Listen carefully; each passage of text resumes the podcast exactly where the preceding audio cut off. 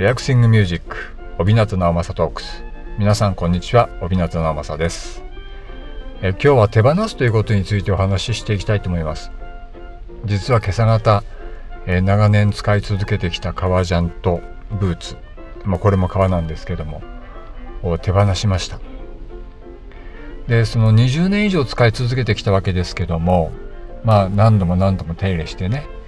あの靴にいたブーツに至ってはそのソールを何度も張り替えたりしてね当然その愛着もあるわけですけども、えー、時とともに使用頻度っていうのは下がってくるんですよねで以前そのこんまりさんあの整理片付けのねそのこんまりさんの本を読んでてあの愛着はあるんだけど果たしてこれにときめくだろうかっていうことをその考えたりしたわけなんですよね。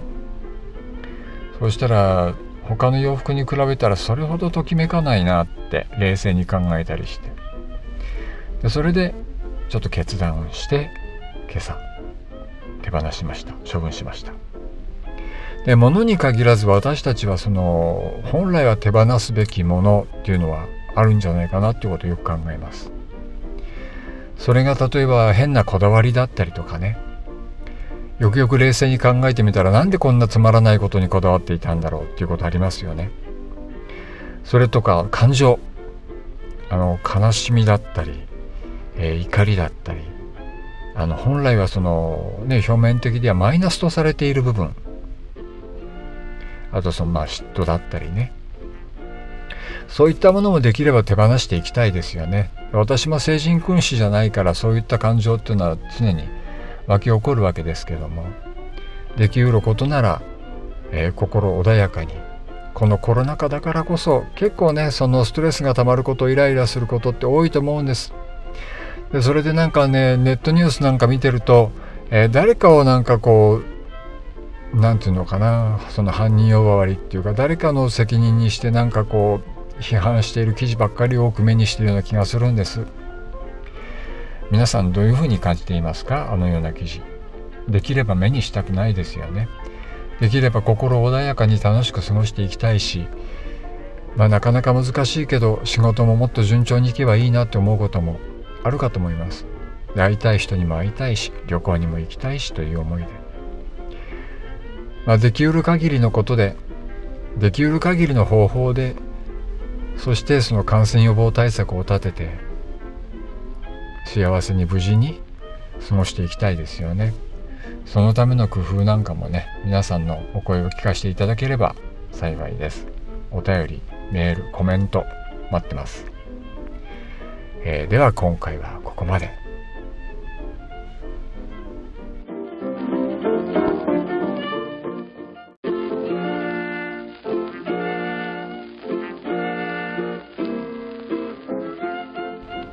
リラクシングミュージック、帯名直政トークス。皆さんこんにちは、帯名直政です。